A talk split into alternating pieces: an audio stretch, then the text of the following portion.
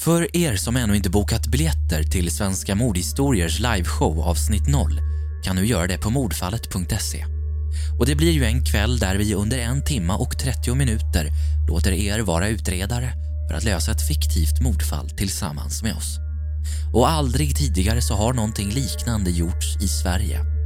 Föreställningen går nämligen ut på att ni genom en filmatisering, en unik ljudshow och en nagelbitande berättelse uppläst av mig får följa ett mordoffer och polisen i jakten på mördaren.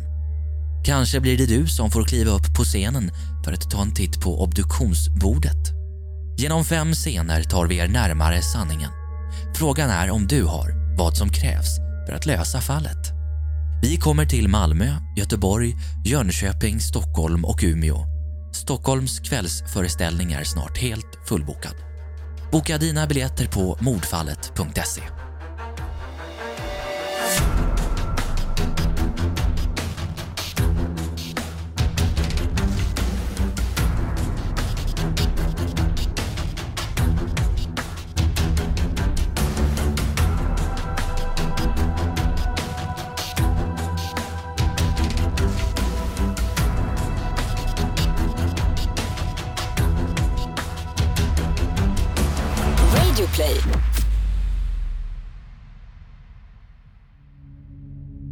Natten till den 14 juni 1992 försvinner den då 22-åriga Helena Andersson efter en utekväll i Mariestad.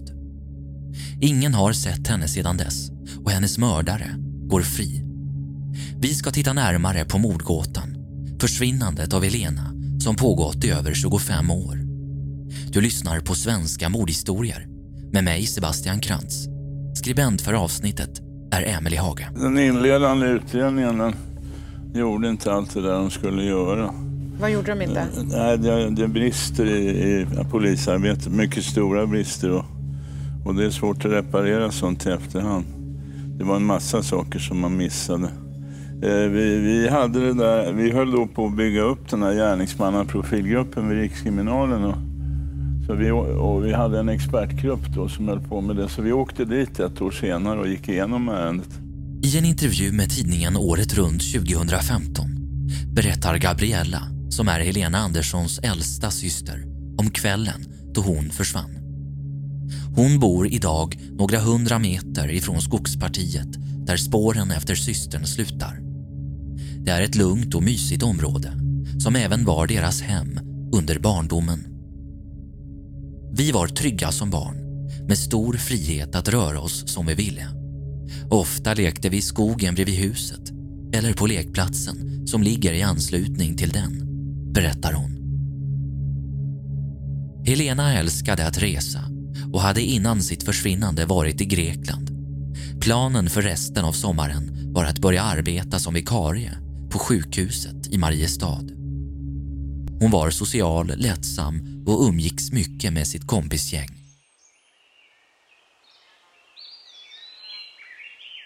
Hon hade en hund som hon tränade agility med och drömmen om att bo på landet och starta en egen kennel.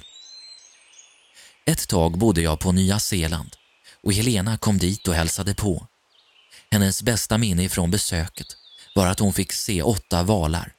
Hon var 20 år och tyckte att det var jättestort. Det var så moget på något sätt, berättar systern. Men det har gått 26 år sedan Helena försvann. Men för familjen är hon varken bortglömd eller preskriberad. Minnet av henne är tydligt och det är smärtan också. Gabriella berättar att födelsedagar och andra familjehögtider är värst. Jag försöker tänka på de fina sakerna, men det är svårt. Smärtan i att Helena inte fick leva sitt liv ligger som en skugga över allting. Den 13 juni 1992 hade Helena varit ute och seglat. Hon åkte sedan hem till sin ett år äldre syster Ulrika. De läste tidningen och gjorde sig i ordning inför kvällens fest. Utanför Kerstins tobak på Kungsgatan i Töreboda berättar löpsedlarna att polisen gripit Lasermannen under gårdagen. På bakgården innanför butiken kan man höra skratt och musik ifrån en inflyttningsfest. Stämningen var på topp och ingen ville att kvällen skulle ta slut. Förutom Ulrika som åkte hem efter festen. Resten av sällskapet förde sig vidare till Stadshotellet i centrala Mariestad. Helene Nilsson i Hörby försvann den 20 mars 1989. Hon hittades mördad sex dagar senare. Den 13 juni 1992 skulle Helena Andersson ifrån Mariestad bara gå hem från diskoteket. Hon kom aldrig hem och har sedan dess aldrig påträffats. Senare på natten så ringde Helena till sin syster ifrån en telefonkiosk och berättade hur roligt hon hade. Ulrika svarade att hon borde ta en taxi hem så de kunde dricka te tillsammans innan de gick och la sig. Men så skulle det aldrig bli. Stadshotellet stängde vid två och strax därefter sågs hon på torget utanför nattklubben. Men vart Helena sedan tar vägen är det ingen som vet. Nu ska vi få möta de här två flickornas närmast anhöriga som berättar om de olika fasor av smärta de har gått igenom tillsammans. De talar också om svårigheten att kunna acceptera och leva med sanningen. Tiden läker inte alla sår.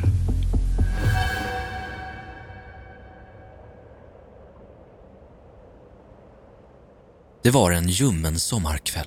Perfekt för en promenad. Så kanske började hon gå. Det finns också misstankar om att hon delade en taxi med någon eller fick skjuts av en kompis. Men den enda som vet säkert är hennes mördare. De sista iakttagelserna av Helena var vid en uttagsautomat i centrala Mariestad. Och ett vittne som hade sett henne på Marieholmsbron kunde beskriva kläderna hon hade på sig denna kväll med exakthet. Därefter promenerade hon förmodligen mot huset som låg cirka en och en halv kilometer ifrån hotellet i Mariestad.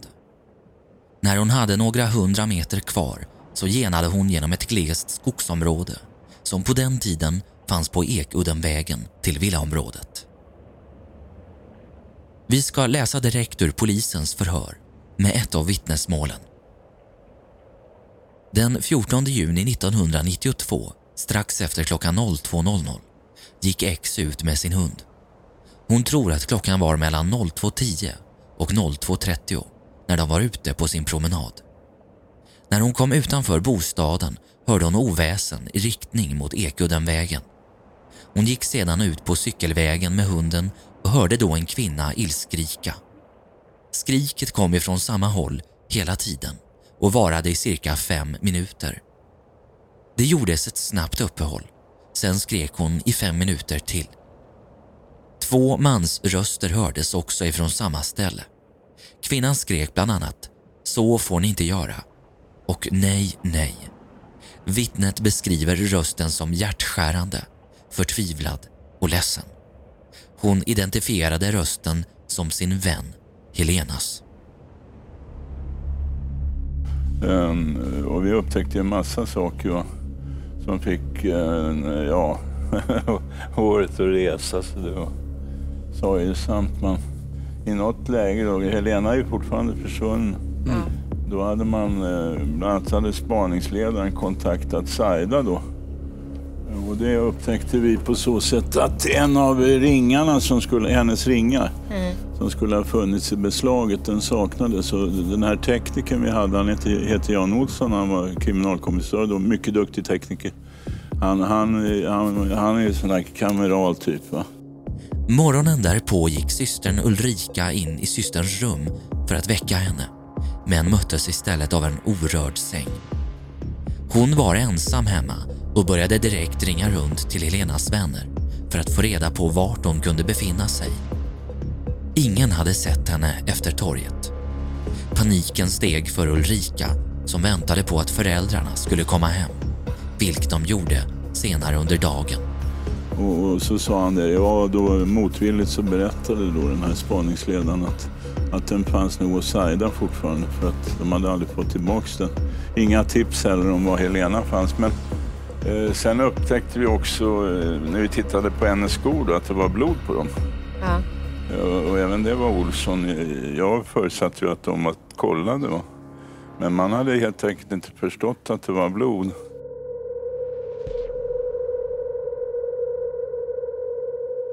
En konstig känsla infann sig hos både systern och föräldrarna.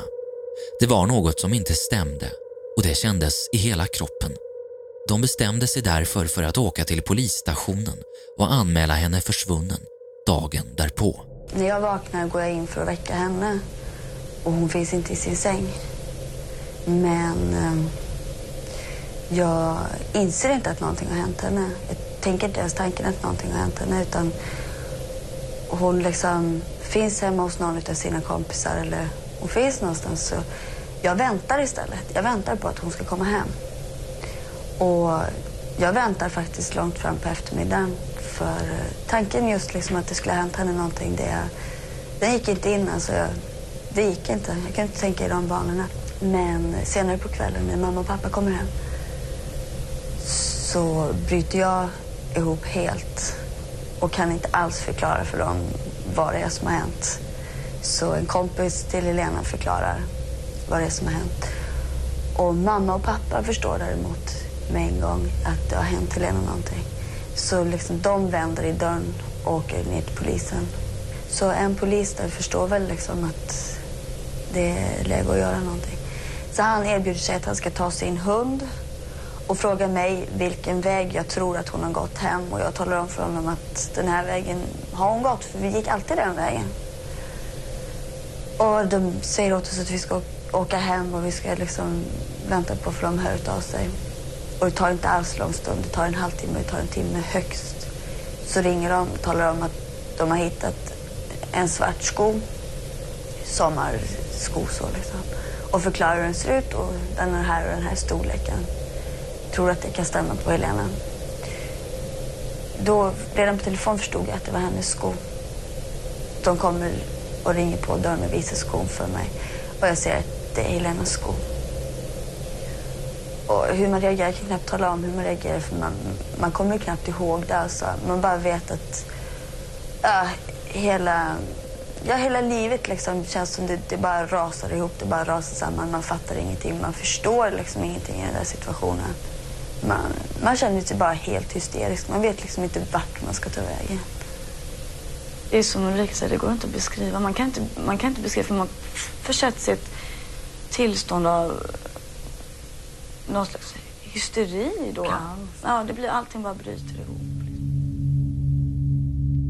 Gabriella hade varit i Göteborg under helgen och några mobiltelefoner eller surfplattor fanns inte på den tiden. Hon visste alltså inget om Helenas försvinnande innan en kompis ifrån Mariestad åkte till henne och berättade att hon borde ringa hem.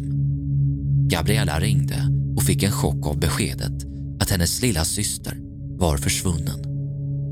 Så man hade inte kollat var blodet kom Nej, nej, nej. Man, man, man fattade inte att det var blod. Det, hon hade mörka tygskor på sig och, och det var väldigt varmt och de hade legat ute något dygn de där och, och, och då, det, det, det man såg var äggvitan i blodet, va, så det såg inte ut som blod. Men, men då påpekade Jan eh, Olsson detta för dem och, och då skickades de på till SKL. Va? Så de är redan undersökta och, och det gör mig lite större när man börjar tjata om de där skorna då 20, drygt 20 år senare. För det gjordes på vårt initiativ och då visade det sig att det, det, det var blod och det var Helenas blod. Va? Och det var droppformat blod ungefär som kan uppstå om man får ett slag på näsan och i upprätt stående ställning. Hon tog första tåget hem och möttes av poliser, journalister och fotografer som hade samlats utanför huset. En polishelikopter cirkulerar i himlen och allt fler människor samlas för att ta reda på vad som hänt. Polisen undersökte skogen som fanns vid huset och i en buske hittas snart Helenas skor och ringar. Man får direkt misstankar om mord då den ena skon hade blodfläckar och intill den närliggande lekplatsen hittas även biologiska spår som innehöll DNA och färska däckspår som säkrades. Och nu börjar en gigantisk utredning på ett mord som aldrig fick sin lösning. Letandet efter den man eller kvinna som än idag, 26 år senare, går lös på våra gator. Varför hittade man aldrig mördaren? Och hon har varit på stads... Först har hon varit på någon förfest hos en kompis ute i Töreboda och sen på kvällen så dyker de upp på Stadshotellet i Mariestad. Det är väldigt fint väder den där kvällen. Hon är där med alla sina kompisar. Och så stänger Stadshotellet vid, vid 02. Och då ser man henne på torget utanför och sedan har hon fått lift hem med folk som hon känner. Däckspåren kopplas till den ljusa bil som två killar sett vid halv tre-tiden under natten då hon försvann. På måndagen går man ut med namn och signalement. Hon var iklädd ett svart linne, en svart tröja och färgglada byxor. Fallet blir snabbt uppmärksammat i media och fotografer, journalister och nyfikna privatpersoner rör sig i området runt Helenas hus i princip dygnet runt.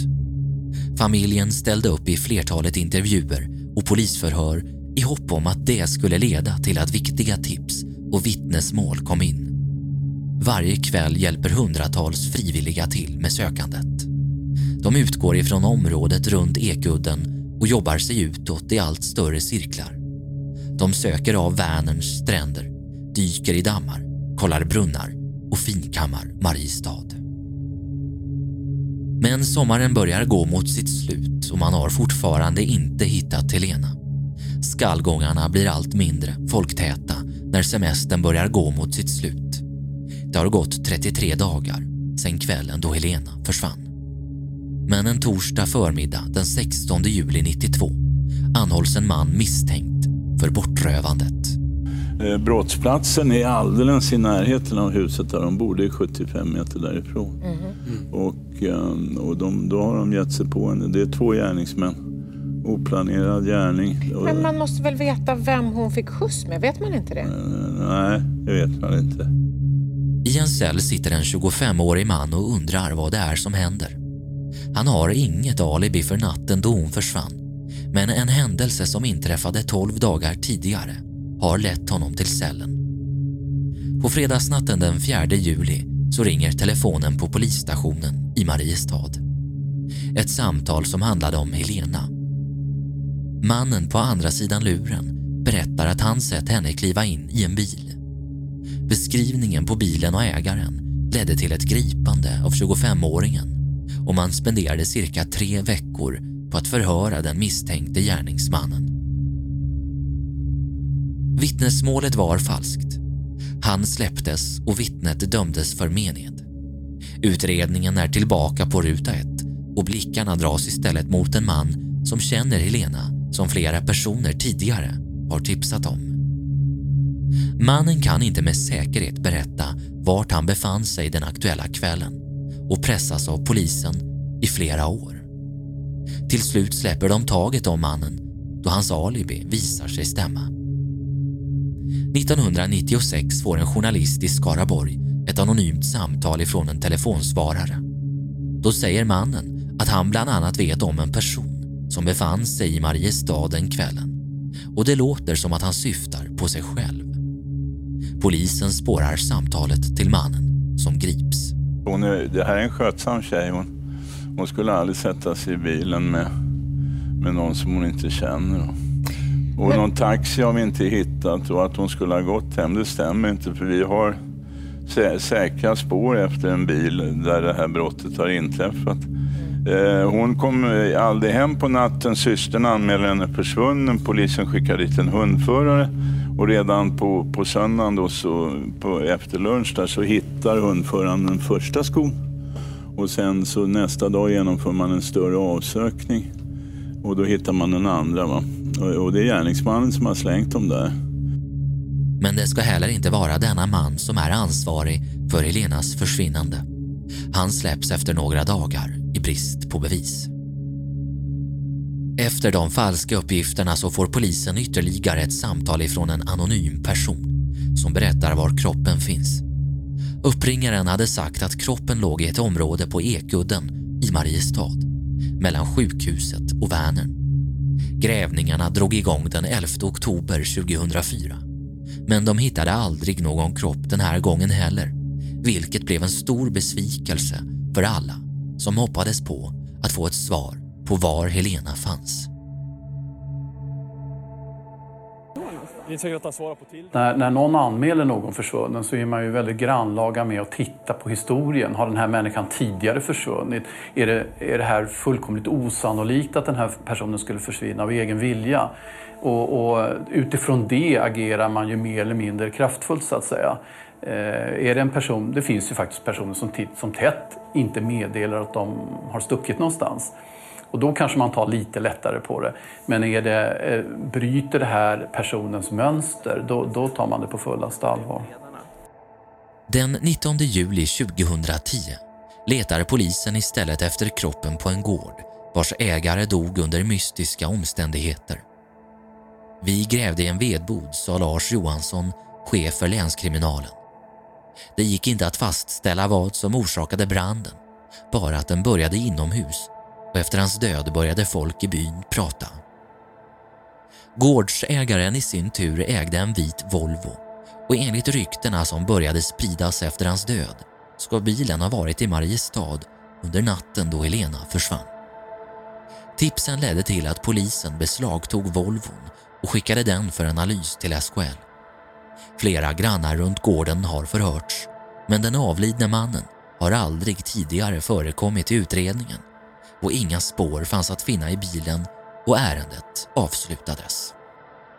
Eh, sen någon gång under natten så ringde Helena för att kolla om hennes plånbok låg kvar hemma hos mig. Hon hade glömt den då. Eh, och det gjorde den och det var sista gången vi pratade med varandra. Då. Ja, vi vet att Helena eh, var på Stadshotellet i Mariestad tillsammans med andra ungdomar och roade sig. Polisen fick ju in ett tips om att Helena möjligen skulle ha befunnit sig då i den västra delen av Marieholmsbron här. Eh, då tillsammans med en man. Men det är ytterst osäkert om det verkligen var Helena som befann sig där.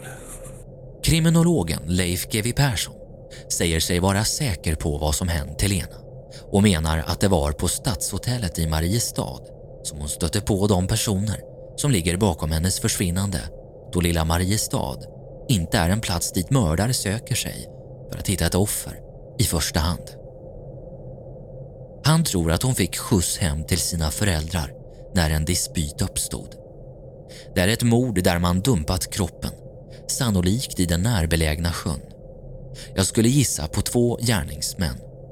Det har utbrutit något bråk mellan henne och gärningsmännen i närheten av föräldrarnas hus och i samråd med det så har hon blivit slagen. Sen har hon blivit frihetsberövad, säger Leif. Kriminalkommissarie Lars Johansson är chef över polisens rotel för grova brott i Skaraborg. Han avfärdar Gevis teori. Jag har inte samma uppfattning om det händelseförloppet och skulle kunna presentera andra alternativ som är mer trovärdiga än GVs. Han går in i en fälla. Jag vill inte kommentera varför, men jag har inte samma brottsplatsanalys som han, säger Lars som ansvarar för mordutredningen. De är däremot båda överens om att det finns allvarliga brister i polisutredningen. Så här säger Leif GW Persson till Expressen. Man gör alla tänkbara misstag man kan göra i samband med en polisutredning initialskedet. Det är ett veritabelt jävla elände att försöka få ordning på det i efterhand. Och den här gången gick det inte. Rikskrim skötte sig inte heller med den äran, för de var nere ganska tidigt en samling idioter. Du får gärna citera mig. Då får du förklara hur du menar. Det är hur många misstag som helst. Det är en icke nedlagd förundersökning och jag är gammal anställd.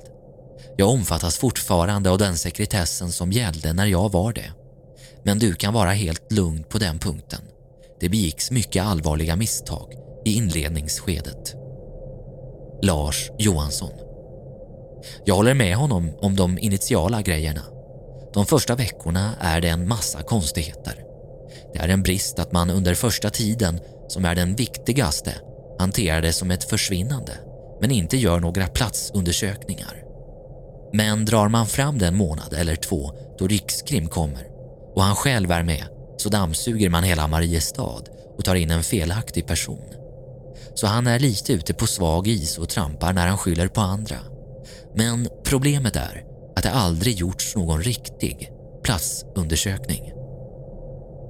Leif menar att polisen borde ha börjat med att kartlägga Helenas närmaste omgivning. Kompetent folk skulle givetvis ha tagit in de 20-tal personer som hon pratade med under den där kvällen. Då skulle de ha löst det här. Men poliserna ägnade sig åt helt andra saker. Fel saker. Till exempel lät de allmänheten gå skallgång i området där Helenas tillhörigheter hittades istället för att spärra av området. Vid ett tillfälle vände de sig till spåkvinnan Saida för att få hjälp om att hitta Helenas kropp. Det är fullständigt häpnadsväckande. Förundersökningsledaren åkte dit och överlämnade ett par av Helenas ringar, vilka naturligtvis försvann.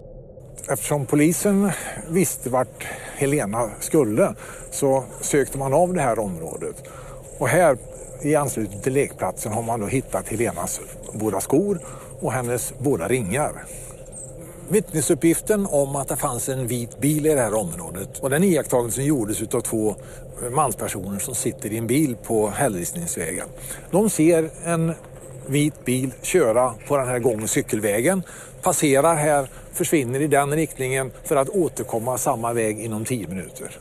Och klockan är då någonstans eh, halv tre till tre på natten. I det här området så finns det också ett eh, vittne som är ute med sin hund och hör ett kvinnoskrik. Och vittnet befinner sig eh, där borta någonstans och hör kvinnoskriket som hon uppfattar det ifrån den här delen. Polisen betraktar försvinnandet som ett mord. För mord finns det ingen preskriptionstid och en eventuell mördare kan fortfarande fällas. Från den 1 juli 2010 gäller nämligen att det inte längre sker någon preskription av de grövsta brotten om de begåtts ifrån den 1 juli 1985 eller senare samt om gärningsmannen fyllt 21 år. Det gäller exempelvis mord eller dråp och försök till mord och dråp. Vi läser en intervju med Lars Johansson, chef över enheten grova brott i Skaraborg med Mariestadstidningen. Har ni hittat fler gärningsmän? Proffstyckarna som exempelvis kriminologen och författaren Leif GW Persson tror att svaret finns i utredningen och att det är två gärningsmän. Han tror att det finns personer som vet sanningen men av olika skäl har de valt att tiga. Inriktningen de senaste åren har varit att försöka få fram någon som kan tipsa om var Elenas kropp är gömd. Skulle vi hitta kroppen, eller det som är kvar av den, så blir det kanske ändå svårt att dra slutsatser om vad som hände. Får ni in mycket tips? Nej, det är mest när ni skriver och då kommer det alltid mycket siare. Tipsen som kommer in brukar vara väldigt vaga. Eh, Men i det läget när man hittar de där skorna då förstår man ju att det här är inget bra. Va? Nej. Helena har man aldrig hittat. Eh, Det, jag är ganska säker på att hennes kropp har blivit dumpad i, i Vänern. De här båda gärningsmännen de har tillgång till både bil och båt. Och eh, eftersom jag har en bestämd idé om var den där båten ligger, va? eller låg, eh, ligger inte kvar nu. Då hade det väl inte varit hela världen och, och, och, idag så att säga hitta igen henne. Men Vänern är ju, det är ju ingen liten vattenyta om jag säger så. Poliserna tror på två möjliga händelser som kan lösa Helena-fallet. Chansen finns nämligen fortfarande att nå en lösning. Antingen erkänner en gärningsman eller så träder ett vittne fram och ger ett avgörande tips. Men gärningsmannen kan också vara avliden eftersom det gått 25 år. Att, att, att eh, om, om man sköter ett ärende på det här viset så blir det så här. Och det är mycket illa. Försvinnandet har satt djupa spår i familjen Anderssons liv. När det blir sommar varje år känns det som om tiden stått stilla. Det är lika svårt varje sommar. Det blir nästan värre för varje år, säger Gudrun Andersson, Helenas mamma till Aftonbladet. Trots två döttrar och flera barnbarn beskriver hon hur ett lock lagts över tillvaron. Man försöker att inte förstöra stämningen för barnens skull. Men det finns inget djup i glädjen längre. Det känns som om man inte har rättighet att skratta. Samtidigt som de fasar inför tanken på att dotterns kropp en dag kan återfinnas trots att det är något de hoppas på. Vi vill ju inte ha en grav, Vi vill ha Helena. De klarar fortfarande inte av att promenera i grönområdet där dotterns tillhörigheter hittades. Helenas föräldrar har nästan gett upp tron på att mordet ska lösas. Att den som dödade Helena är fri och kanske finns på orten. Mitt i sorgen finns också ett starkt vrede. Han har inte bara förstört livet för Helena, som var så levnadsglad, utan även för oss. Ge dig till känna och ta ditt straff, säger Gudrun Andersson. Utredningsmaterialet är oändligt och än idag kommer nya tips in då och då. Tusentals människor deltog i sökandet efter Helena och polisen la ner stora resurser för att lösa fallet. Enheten för grova brott i Skaraborg sköter fortfarande utredningen men Helenas familj har begärt att den ska flyttas till polisens Cold Case-grupp i Göteborg. Det har hittills inte visat något resultat. Helena kommer kanske aldrig komma hem igen. Men familjen hoppas ändå att de någon gång får veta vad som hände den där dagen. Vet du någonting? Lämna ditt tips till polisen. Du har lyssnat på fallet Helena och podcasten Svenska mordhistorier med mig Sebastian Krantz. Ett cold case. Källor för avsnittet är krimfall.se, polisens förhörsdokument, åretrunt.se, P4s dokumentär Fallet Helena, Aftonbladet.se, Expressen.se och Mariestadstidningen. Tack för att du har lyssnat.